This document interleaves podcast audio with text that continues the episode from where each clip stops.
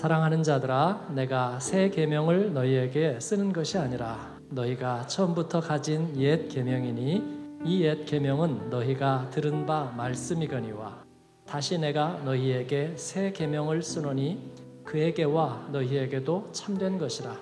이는 어둠이 지나가고 참 빛이 벌써 비침이니라. 아멘. 내 마음의 자리 오늘 주제를 가지고 여러분과 요한일서의 말씀을 나눕니다. 오늘 본문은 아마 이번 주 초에 우리 큐티했던 묵상했던 말씀이죠. 아, 사도 요한은 예수님의 수제자이고 사랑했던 제자입니다. 마지막까지 살아남아서 반모섬에 유배를 가서도 열린 하늘을 통해 아, 주님의 오심을 그 주님의 나라가 그 뜻이 이루어지기를 갈망했던 진짜 제자죠. 진짜 그리스도. 그가 아, 이제 이 편지를 통해서 어린 교회들에게 또 반신반의하는 사람들에게 예수 그리스도가 해답이 되고 열쇠가 되는 그 이유를 설명하려고 하는 거예요. 근데 문제는 뭐예요? 요한이 어, 가방끈이 짧다는 거죠. 어부 출신이잖아요. 네, 어려운 말을 써서 논증적으로 멋지게 얘기할 수 있는 사람이 아니에요. 근데 이미 그 당시에는 똑똑한 사람들 많고요. 헬레니즘 또 로마의 교육을 받은 사람들 변증법과 논, 논리와 수사학을 공부한 사람들이 많아요. 어, 근데 그들의 의문은 뭘까요? 왜 하나님은 구약 성경에서 이스라엘을 통해서 하시려고 하던 일들을 왜 실패했을까? 그리고 왜 그들이 예수 그리스도를 십자가에 못 박게 했을까? 주님은 새 버전인가? 예수님은 새 버전인가? 그러면 구약은 실패했는가? 아, 어려운 주제죠. 네. 하나님의 사랑의 실험은 실패했는가? 하나님이 누구나 모든 사람을 사랑한다고 하는 것은 결국은 공한 외침이었는가?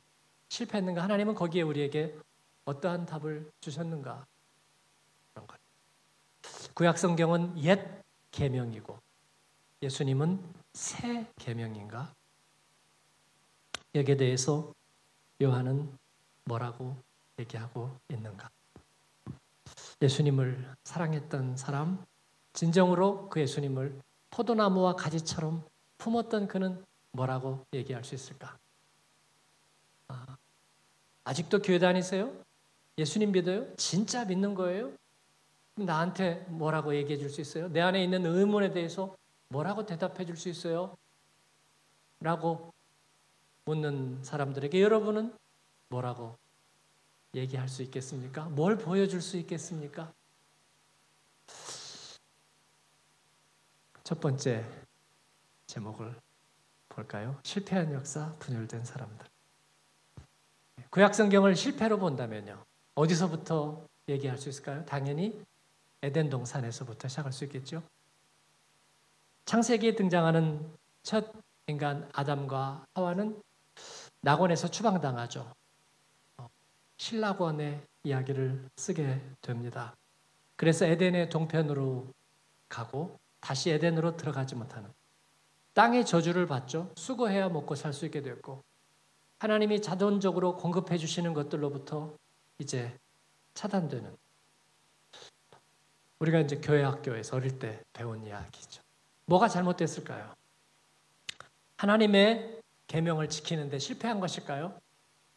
우리가 그냥 아는 대로 선악과를 하나님이 먹지 말라 그랬는데 그걸 먹어서 계명을 어기게 되니까 그래서 에덴에서 추방당했다.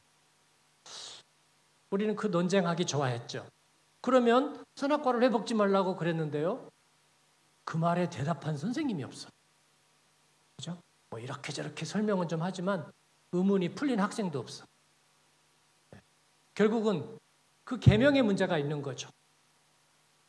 아니 지킬 수 있게 했으면 되잖아요. 아니 아예 그거 안 했으면 되잖아요. 그래서 그 계명을 만드는 사람의 잘못이기도 하죠. 우린 주일 학교에 있지 않고 삶은 빠르게 흐르고 지났습니다. 진화론도 배웠고 그리고 얼마 전에 타기한 스티븐 호킹이 인격적인 우주의 설계란 없다. 150억 년 전에 빅뱅이 있었고 그것이 우주와 생명의 시작이라고 그렇게 얘기하고 많은 사람들이 무신론자들이 환호하는 삶이란 생명이란 철저하게 물질로 이루어진 것. 이런 세계관이 득세하는 세상도 우리는 지나고 있으면서 오늘 우리가 고백하고 인격적으로 하나님을 믿는다고 할 때 그것은 무엇일까요? 이 선악과의 논쟁, 우리는 그렇게 보지 않습니다. 저는 그렇게 보지 않아요. 아담과 하와가 처음에 첫 단추를 잘못 끼웠다면, 실패했다면, 그것은 계명을 어겼기 때문은 아니다. 그들은 관계에서 실패한 것이다. 그렇게 저는 깨닫게 되었습니다. 관계란 무엇일까요? 인간이 누구와 관계를 갖는다는 것은 누구와 가장 귀한 것을 나눈다는 것을 말하는 것입니다. 그렇죠? 예. 우리가 부모와 자녀의 관계, 그리고 남편과 아내의 관계, 그리고 사랑하는 사람과의 관계, 진정한 관계라고 얘기한다면 그것은 물질적인 give and take를 말하는 것은 아닙니다. 내가 가질 수 있는, 내가 갖고 있는 가장 귀중한 것, 바로 그것을 누군가와 함께 나눈다는 뜻입니다. 우리가 하나님을 안다는 것은 우리 안에 있는 그 가장 존귀한 것을 나눌 수 있는 존재가 있다는 것입니다. 하나님은 우리에게 그런 것을 주셨고 우리는 하나님과 그것을 나누어야 되는 거죠. 그런데 그 관계를 어디에서 주고받을까요? 마음에서 주고받습니다. 왜 마음이라고 표현하느냐고요? 예. 왜냐하면 우리는 마음이라는 표현을 할 때 가장 중요한 것이 거기에 담길 때 우리는 마음이라고 표현하기 때문입니다.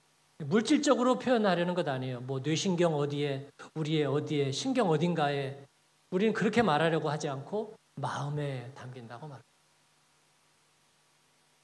우리가 누군가를 우리의 자식을 사랑한다고 말할 때 우리의 아내와 남편을 사랑한다고 말할 때 그것은 우리의 마음 안에 담기는 표현이에요. 왜냐하면 거기에는 가장 소중한 것이 담기기 때문입니다. 그런데 아담과 하와의 문제는 무엇이었습니까? 그게 얼마나 존귀한 줄을 잘 몰랐어요. 얼마나 존귀한 줄을. 그래서 하나님을 자기의 마음 안에 담아두는 것을 부담스러워 했습니다. 힘들어질 거라고 생각했어요. 그래서 유혹을 받았습니다. 하나님을 마음에 두지 말고 그냥 네 마음대로 하면 안 되겠니? 나한테 그냥 내 마음대로 살도록 내버려 두면 안 되겠어요? 여러분 어떻게 생각하세요? 그러면 좀 더 좋아질 것 같지 않아요? 그러니까 하나님이 내 마음에 들어올 필요가 없는 거예요. 들어오지 않는 거예요. 그러면 내 마음이 편해질 줄 알았는데 그러니까 뭐예요? 내 마음에 더 이상 존귀한 게 좋은 것이 들어오지 않는 거예요. 그죠? 우리가 자녀들을 보면요, 마음이 쓰려요. 뭐가 나빠서 쓰려요? 아니죠.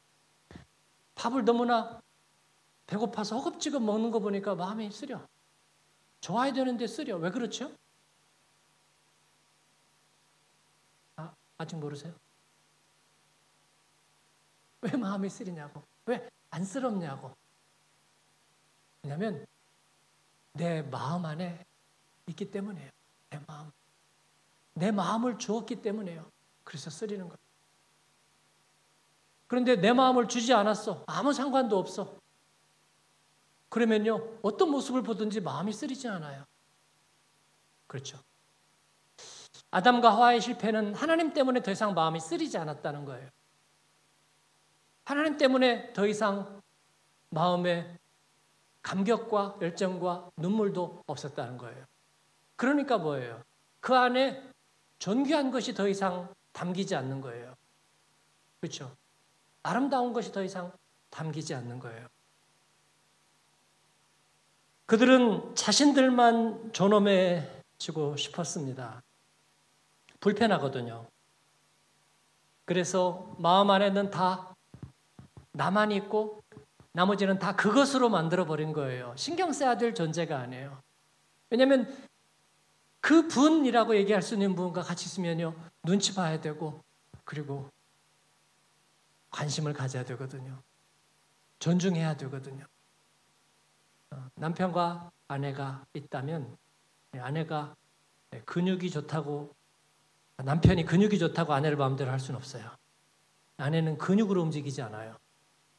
그래서 눈치를 보게 되는 거예요. 그건 굉장히 좋은 거예요, 여러분.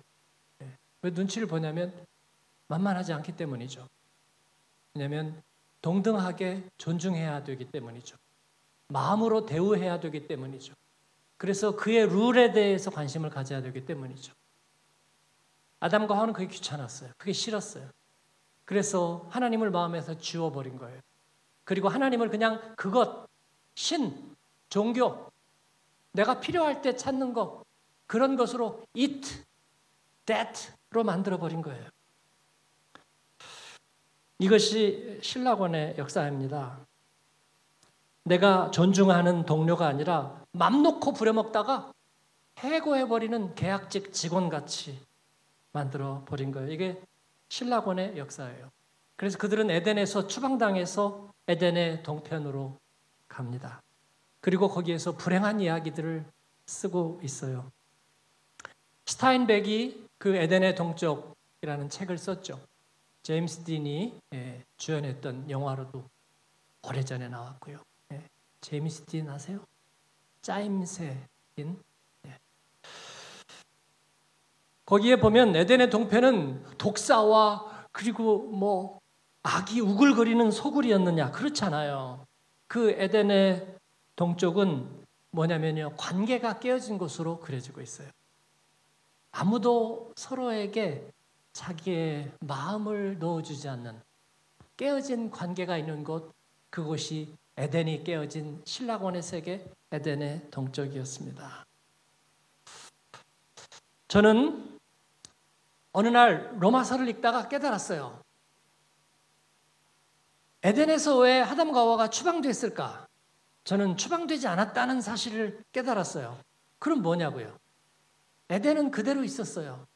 그런데 마음에서 하나님을 지우니까 그렇게 아름다웠던 정원이 갑자기 황량해진 거예요. 그죠? 엄마들은 왜 우울증을 앓죠?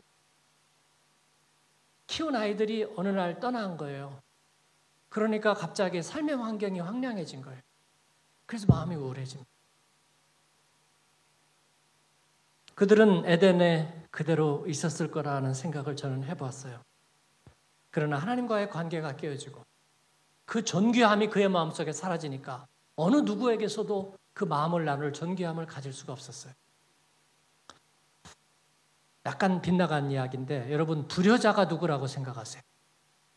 불효자는 옵니다. 부모에게 돈을 많이 갖다 쓴 자식 불효자인가요? 예, 옆집 사람이 보기에는 그게 불효자인데 맨날 돈 갖다가 까먹고 사업한다고 했다 날리고 예, 그래서 부모 집을 점점 줄이는 불효자예요. 어머니한테 물어봅니다. 그러면 불효자라고 안 하고 속썩이는 자식이라고 말합니다. 그런데 그 속썩이는 자식을 사랑하는 것 같아요. 왜냐하면 그 얘기를 자꾸 하거든요. 그 자식 얘기를 자꾸 해요. 그러면 딸들이 타박을 놔요. 엄마, 사랑하나 봐. 왜 자꾸 얘기해? 아니야. 속상하니까 그렇지. 이상하게 부모는 속썩이는 자식을 사랑합니다. 그러면은 돈을 안 타다 쓰는 자식이 효자인가요? 어, 옆에 사람 보기에는 그래요. 아이고, 선물 사오고 돈도 안 가져가고 효자네. 근데 엄마한테 또 물어봐요? 아니요. 무정한 자식이래. 네. 아쉬운 소리도 안 하고 앉은 자리에 풀도 안 나는 놈 저거. 애미애비 없이도 잘살 놈 저거. 응? 어쩌란 말이에요. 돈이 문제가 아니라 부모를 마음에 두지 않는 자식은 불효자식. 오해하지 마세요. 마음만 있으면 된다. 요즘 부모들은 그래서 마음은 필요 없다. 돈으로 얘기다오.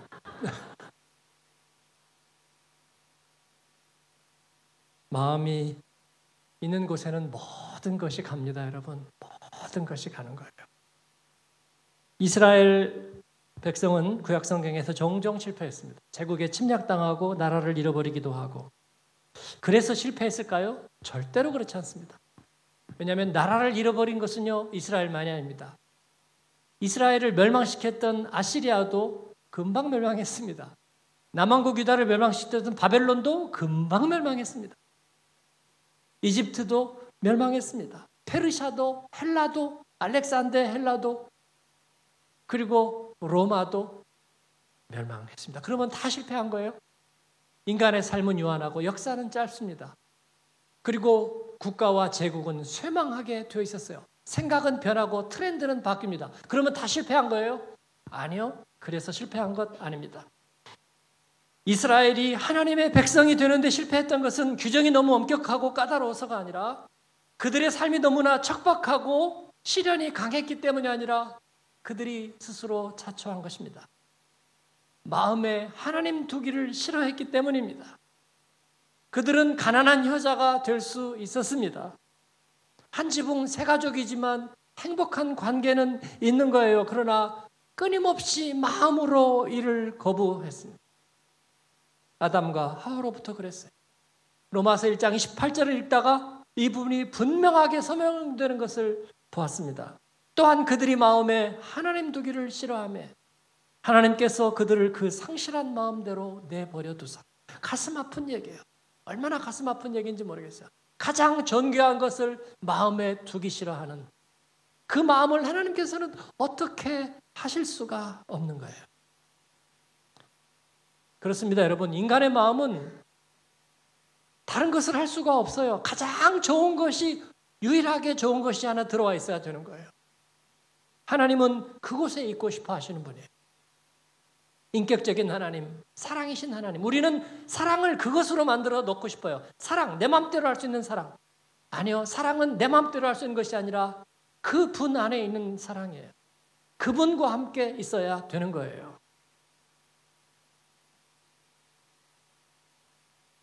그들이 실패했다면 하나님과의 관계에서 하나님을 마음에 두는데 실패했을 뿐입니다. 누군가 사랑에 실패했다면요. 저 집 요즘 가정 관계가 어려워요. 그런데 뭐 자녀 때문에 갈등이 심했대요. 고부 관계 때문이었대요. 저는 그렇게 보지 않아요. 서로를 마음에 두어 보십시오. 그 어떤 것으로도 그 사람들의 관계를 끊을 수는 없어요. 부부끼리 왔으면 옆에 한번 슬쩍 보세요. 슬쩍. 오래 보지 말고. 왜냐하면 실패한 사람들의 결과는요, 항상 분열이에요. 그래서 제가 실패한 역사, 분열된 사람들입니다. 분열되지 않고 실패한 사람들을 본 적이 없어요. 왜 실패했느냐? 그 마음에 인격적인 존재를 두기 싫어하는 그 마음이 실패하게 하는 거예요. 오늘의 세상은 새로운 세상, 새로운 미래를 꿈꿉니다. 에덴의 동편으로 간 그들은 하나님과의 관계를 회복하는 대신에 새로운 세상을 건설하고 싶어 했어요. 그러면 되잖아. 우리끼리 잘 살면 되잖아. 네? 너도 잘 살고 나도 잘 살면 되는 거 아니겠어요?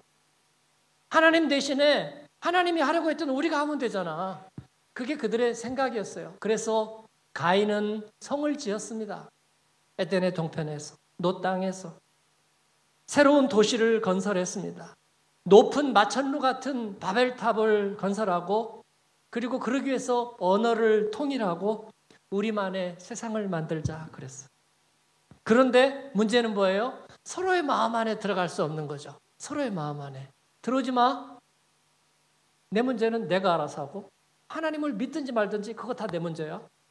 너는 너나 잘해. 예. 서로의 아픔도 갈망도 기대도 믿음도 어느 것도 들어갈 수가 없는 거예요. 그건 하나님의 속성이거든요. 하나님을 부인하고 나니까 그 모든 것들이 우리 안에 들어올 수가 없는 거야.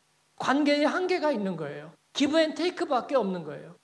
그러다 보니까 우리가 새로운 도시를 건설하고 멋진 세상, 아름다운 시스템을 만들자 그랬는데 서로의 마음 안에 들어갈 수가 없어요. 서로의 마음에는 유리벽이 쳐 있어요. 그러니까 언어가 하나이지만 말이 안 통하는 거예요. 말이. 그러니까 언어가 혼잡하게 됐어요. 하나님이 언어를 혼잡하게 하셨다. 저는 이것은 결과적인 문법으로 생각해요. 그들이 언어가 필요가 없었어요. 그러면서 서로 간에 말이 달라진 거예요. 아내와 남편이 말하는데 말이 달라. 파란불? 내가 안 갔나? 어, 이게 무슨 말이에요? 언어가 혼잡하게 되는 것입니다. 서로의 마음 안에 들어갈 수 없는 불행한 그들은 새로운 세상을 만들 수가 없었습니다. 신우와 올케만이 서로의 마음 안에 못 들어간 게 아니에요. 시어머니와 며느리만이 서로의 마음에 못 들어간 것이 아니에요. 자유한국당과 민주당만이 서로의 마음에 못 들어간 게 아니에요. 어느 누구도 들어가지 못했어요. 진정한 공감과 동정은 얻을 수가 없었어요. 정신과 의사 정혜 씨는 공감이 영혼의 CPR입니다라고 목 놓아 외치지만 마음 안에 하나님 두기를 싫어하는 그들은 진정한 공감에 이르지를 못하는 거예요. C.S. 루이스는 이것을 지옥의 풍경으로 묘사한 적이 있어요. 서로의 마음 안에 들어갈 수 없는 사람들이 모인 곳 그것은 지옥이에요. 이 얘기를 하면 저렇게 알아듣고요. 이런 마음을 표현하면 금방 악의적으로 왜곡해 버려요.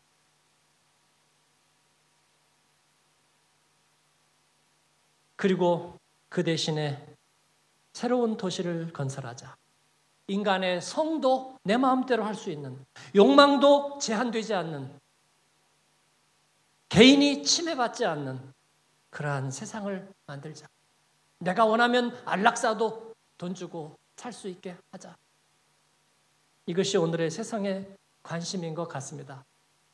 그러나 분명히 성공할 것 같지 않습니다. 우리도 조금 실험해 봤지만 성공할 것 같지 않아요.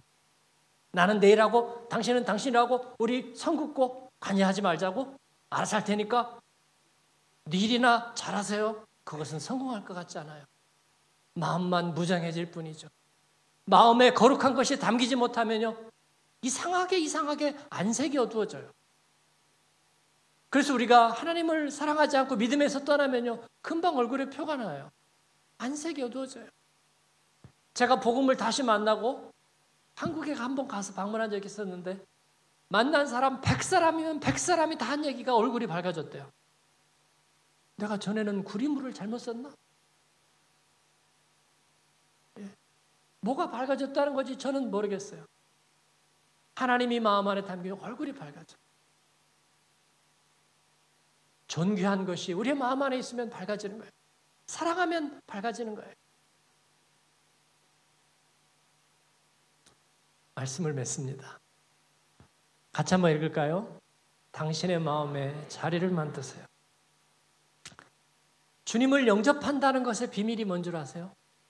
아, 예수 그리스도가 구원자이고 우리들의 뭐 하나님이고 자 증명해 가지고 머리로 이해됐어 이해됐어 오케이 오케이 그러니까 이제 에, 나는 예수 믿기로 했어 그게 잘 되겠어요? 여러분 어머니가 나에게 사랑인 것은 어떻게 입증해요? 뭐 입증할 게 뭐 있냐고요. 우리 엄마야 끝나는 거예요. 네? 부끄럽지도 않아요. 엄마야 밥을 줬으니까 재래식 부엌에서 평생 동안 딸그락딸그락 도시락 싸줬으니까 일하고 밑살이 빠지면서 자녀를 위해서 감추어준 돈으로 용돈 주고 일수돈이라도 얻어서 공부시켰으니까 제가 좀 너무 옛날 얘기하죠. 일수돈이 뭔지 아세요? 뭐 있어요. 그렇다 쳐요. 네. 네, 그래서 그거 다 계산해 보니까 합리적으로 납득이 돼서 어 우리 엄마 괜찮았어. 그만하면 괜찮았어요. 그거 아니죠? 그거 필요 없어요. 어떻게 그러면? 혈연이니까? 관계는 연줄이니까? 아니죠. 마음에 있는 거죠. 내 마음에 있는 사람은요, 아프거나 힘들면 오히려 전의가 생겨요. 어, 내가 잘해야지. 내가 더 해줘야지. 그런 마음이 생기는 거예요. 아픈 사연이 마음에 감동이 돼요. 그렇습니다. 마음에 자리가 있다는 것은 그런 거예요. 그래서 사랑하는 사람은 실패할 리가 없어요. 사랑하는 사람은 실패할 리가 없습니다. 자녀를 사랑하는 것은 밥과 옷과 픽업과 레슨을 해주는 것은 아니에요. 그들을 내 마음 안에 넣을 뿐 아니라 그들의 마음 안에 내가 있게 하는 거예요. 그러기 위해서는 참 사랑이고 참 인격이신 주님이 그들의 마음 안에 있게 하는 것보다 중요한 것은 없는 거예요. 주님을 영접한다는 것은 그래서 그런 거예요. 우리가 그 놀라운 사랑을 마음에서 경험해 버렸어요.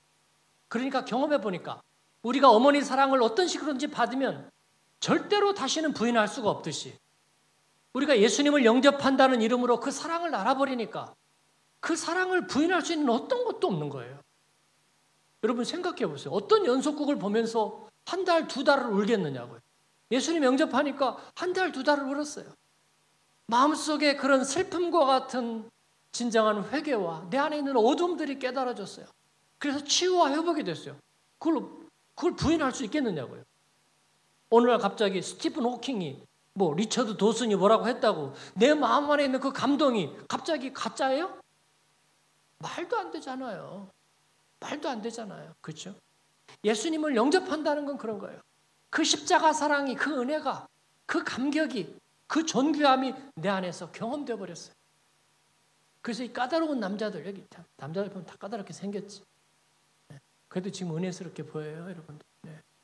이분들이 뭐, 아, 뭐, 비종교 비판, 교회 비판 얘기하는 거 보면 굉장히 어려운 얘기를 많이 해요. 근데 이분들이 어느 날 그 은혜를 경험해 버렸어. 뭐, 콧물 좀 몇 번 하고 눈물, 어, 네.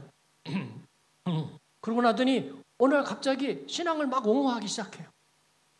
어, 교회가 그게 다 이상한 건 아니 아니더라. 음. 뭐 그럼 갑자기 뭐 공부를 하고 왔나요? 그게 아니죠. 마음에 자리가 생기고 나니까 그쪽으로 다 움직여 버리는 거예요. 사랑하는 여러분. 그 주님을 영접한다는 것은 너무나 중요한 거예요. 우리 안에 그 거룩함이, 그 사랑이, 그 은혜가, 그 기대가 우리 안에서 경험되는 것입니다.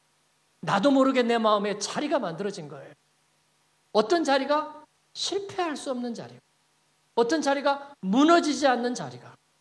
어떤 자리가 과거도 현재도 그리고 높음도 깊음도 그 어떤 것으로도 폐지할 수 없는 자리. 사도 요한은 그렇게 얘기합니다. 내가 예수님을 만나보니까 그의 안에 실패할 수 없는 하나님의 마음이 떡 자리 잡고 있더라. 그의 안에서와 같이 너희 안에서도 이것은 참인이라 얘기합니다. 하나님의 마음이 그의 안에 있었는데 그것은 실패할 수 없는 마음이었다고 얘기합니다. 우리는 옛 계명은 실패한 게 아니다. 하나님은 우리를 사랑하고 한 번도 후회한 적이 없고 우리는 주님의 마음 안에 계셨다. 예수 그리스도를 통해서 보니까 우리가 하나님의 사랑 안에 여전히 있음을 알게 되었다. 새 계명이 있다면 그것은 무엇인가? 뭔가 새로운 일이 있어야 된다는 의미가 아니라 우리 안에 새로운 place, 새로운 Platz가 필요한 것이다. 너희들의 마음에 하나님이 머무실 수 있는 자리를 만들자. 주님이 오실 길을 만들자. 이것이 예수님과 함께했던 사도 요한의 음성인 것입니다. 사랑하는 여러분, 우리의 마음의 중심에 하나님의 자리를 만드는 저 여러분 되길 바랍니다.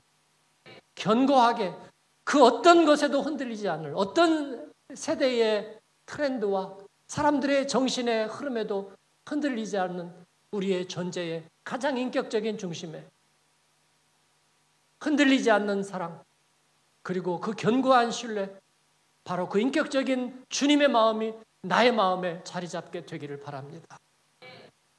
우리의 자녀들이 그렇다면 흔들리지 않을 거예요.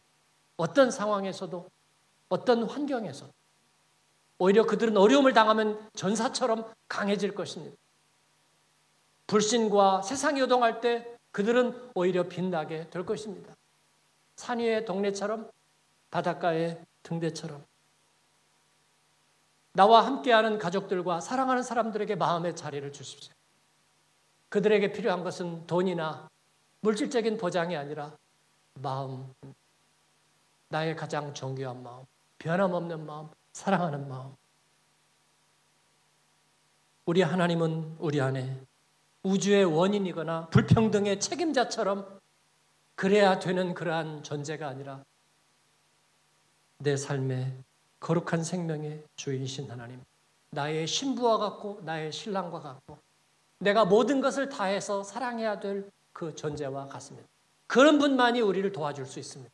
그런 분만이 밤과 아침에 우리의 힘이 될 수가 있습니다. 그 하나님을 사랑하고 고백하고 예배함이 후회되지 않습니다. 왜냐하면 그보다 더 중요한 것을 마음에 담아본 적은 없기 때문입니다. 그 주님이 여러분의 안에 함께 하시기를 주님의 이름으로 축복합니다. 아멘. 기도하겠습니다. 주님이 우리 안에 계실 때 사도 요한은 그렇게 얘기합니다. 어둠은 벌써 지나가고 참 빛이 벌써 비추고 있지 않습니까? 그렇게 얘기하고 있습니다. 너무나 간단하죠. 우리의 마음속에 정말 자리가 차지하고 나면 순식간에 변해버립니다. 마음에 주님이 우리 안에 오시면 오늘 우리 마음으로 그렇게 정하십시다. 하나님 그 거룩하신